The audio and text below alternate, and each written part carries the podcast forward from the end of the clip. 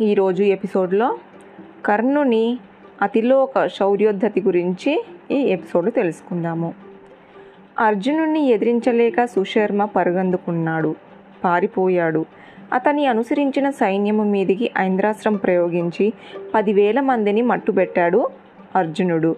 మిగిలిన వారు ప్రాణాలు అరచేతిలో పెట్టుకొని పరుగుదీస్తుంటే వారిని కర్ణ కృతవర్మ దుర్యోధన దుశ్శాసనులు గమనించారు. ఎలుగెత్తి ప్రోత్సహించి వారిని వెనుకకు మరలించారు. కర్ణుణ్ణి సమీపించాడు దుర్యోధనుడు. ఇలా అన్నాడు ఏంటిది కర్ణ? నీలాంటి మహాశూరుడు ఉండగా మనకి పరాజయమా? పరంపర ఏమిటి?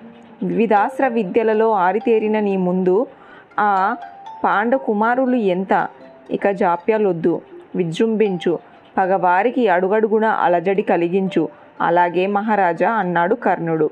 శల్య భూనాద తప్పదిక. ఆ కృష్ణ అర్జునులిద్దరూ నా శాపాగ్ని జ్వాలలకు ఆహుతి కావాల్సిందే. పదండి రథాన్ని అర్జునుని ముందుకు పోనివ్వండి అన్నాడు. రథాన్ని ముందుకు పోనిచ్చాడు శల్యుడు. చేతిలోని ధనస్సును విజయాన్ని పరిశీలించి చూశాడు కర్ణుడు. నారి సారించాడు. నీ ముందు ఆ గాండివ ఎంత అన్నాడు.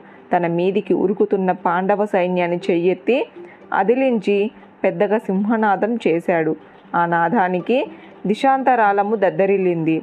అభిమంత్రించి భార్గవాస్త్రాన్ని పాండవ సైన్యంపైకి ప్రయోగించాడు.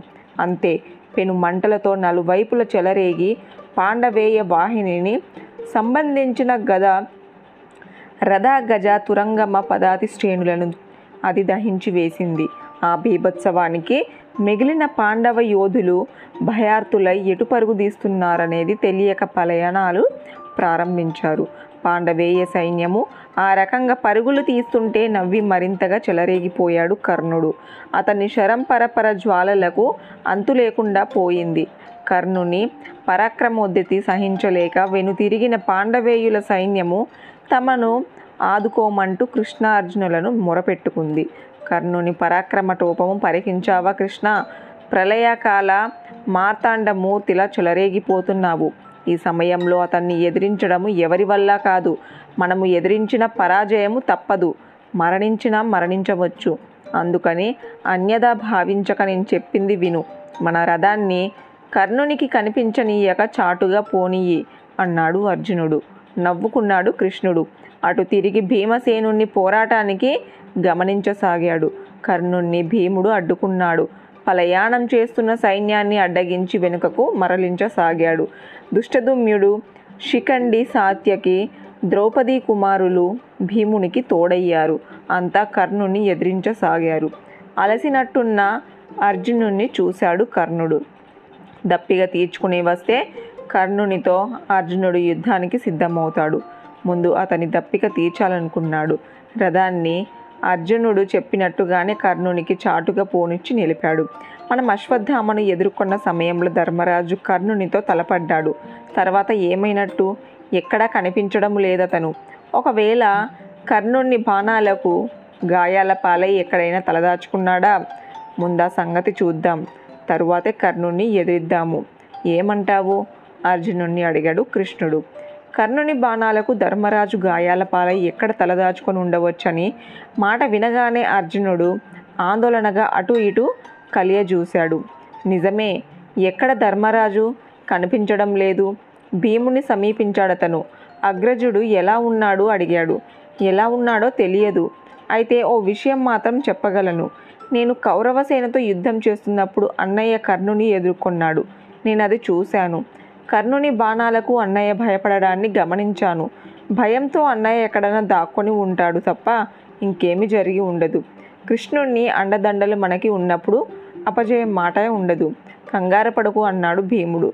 గురుదేవులు ద్రోణాచార్యుని ఎదుర్కొన్న ధర్మరాజు కర్ణుణ్ణి ఎదుర్కొనలేకపోయాడా?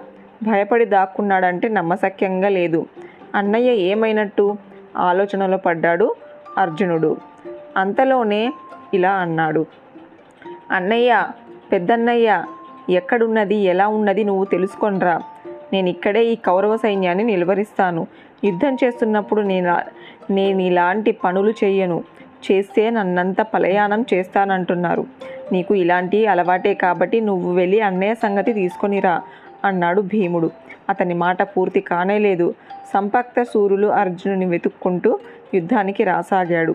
అరిగో సంపక్తులు నా కోసమే వస్తున్నారు. అన్నయ్య సంగతి తర్వాత చూద్దాం అంటూ అర్జునుడు సమర సన్నద్ధుడయ్యాడు వారి సంగతి నేను చూసుకుంటున్నాను.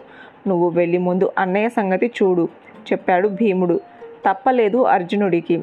భీముని మాట కాదనలేకపోయాడు. కృష్ణ అన్నయ్య ధర్మరాజును ఎందుకో ఈ క్షణమే చూడాలనిపిస్తోంది. రథాన్ని ఆయన శిబిరం వైపుకు పోనీయే అన్నాడు అర్జునుడు. సరే అన్నట్టుగా అర్జునుడిని చూశాడు కృష్ణుడు. తర్వాత భీమునితో ఇలా అన్నాడు భీమసేన మేమిద్దరము ధర్మరాజు దగ్గరికి వెళ్తున్నాము. నీ పని నువ్వు కానియే. అలాగలాగే నవ్వాడు భీముడు. గదతో తన మీదికి వస్తున్న శత్రువుని ఒక పెట్టు పెట్టాడు. రథాన్ని ధర్మరాజు శిబిరం దగ్గరికి పోనిచ్చి ఆపాడు కృష్ణుడు. రథమాగి ఆగడంతో దిగి పరుగు పరుగున లోపలికి ప్రవేశించాడు అర్జునుడు. కృష్ణుడు కూడా ప్రవేశించాడు అక్కడికి ధర్మరాజు కోసము వెతికారు. కనిపించాడతను. హంసతూలిక తల్పంపై నిద్రిస్తూ కనిపించాడు ధర్మరాజు. అర్జునుడు వెళ్ళి అన్న పాదాలకు నమస్కరించాడు. ఆ స్పర్శకి మేల్కొని చూశాడు ధర్మరాజు. ఎదురుగా కృష్ణ అర్జునులు. వేల కాని వేల ఇద్దరు ఇలా కలిసి వచ్చారంటే కర్ణుని అంతు చూసి ఉంటారు. కర్ణుని అర్జునుడు కడతీర్చి ఉంటాడు. అనుమానం లేదనుకున్నాడు ధర్మరాజు. దిగ్గున లేచి నిలబడి ఇలా అన్నాడు. దేవేంద్రుడు కూడా కర్ణుడితో యుద్ధం చేసి గెలవలేడు. అలాంటి వాణ్ణి మీరిద్దరూ హతమార్చి ఉంటారు. ఆ మాట చెప్పడానికేనా మీరు వచ్చింది? అయితే చెప్పండి. వినుల విందుగా వింటాను. కర్ణునితో యుద్ధం అంటే ప్రాణాలు కోల్పోవడమే. మహాశూరుడతను. ఇందాకే అతనితో యుద్ధం చేసి వచ్చాను. నా జెండాను పడగొట్టాడు. అశ్వాలను చంపాడు. సారథిని కూడా పొట్టన పెట్టుకున్నాడు. నా రథాన్నైతే ముక్కలు ముక్కలు చేశాడు. ఒకటా రెండా? లెక్కలేని బాణాలు ప్రయోగించి నన్ను యుద్ధరంగాన నిలవనీయలేదు. బాగా గాయాల పాలయ్యాను. ఇక అక్కడ ఉండటం క్షేమకరం కాదనుకొని వచ్చేశాను. బాధగా ఉంది. ఈ బాధలో ఆనందించేందుకు శుభవార్త చెప్పండి. కర్ణుడు మరణించాడా లేదా? అడిగాడు ధర్మరాజు. సమాధానం ఏం చెప్పాలో తెలియక కృష్ణ అర్జునులు ఒకరి ముఖం మరొకరు చూసుకున్నారు. తర్వాయి భాగం నెక్స్ట్ ఎపిసోడ్లో తెలుసుకుందాము.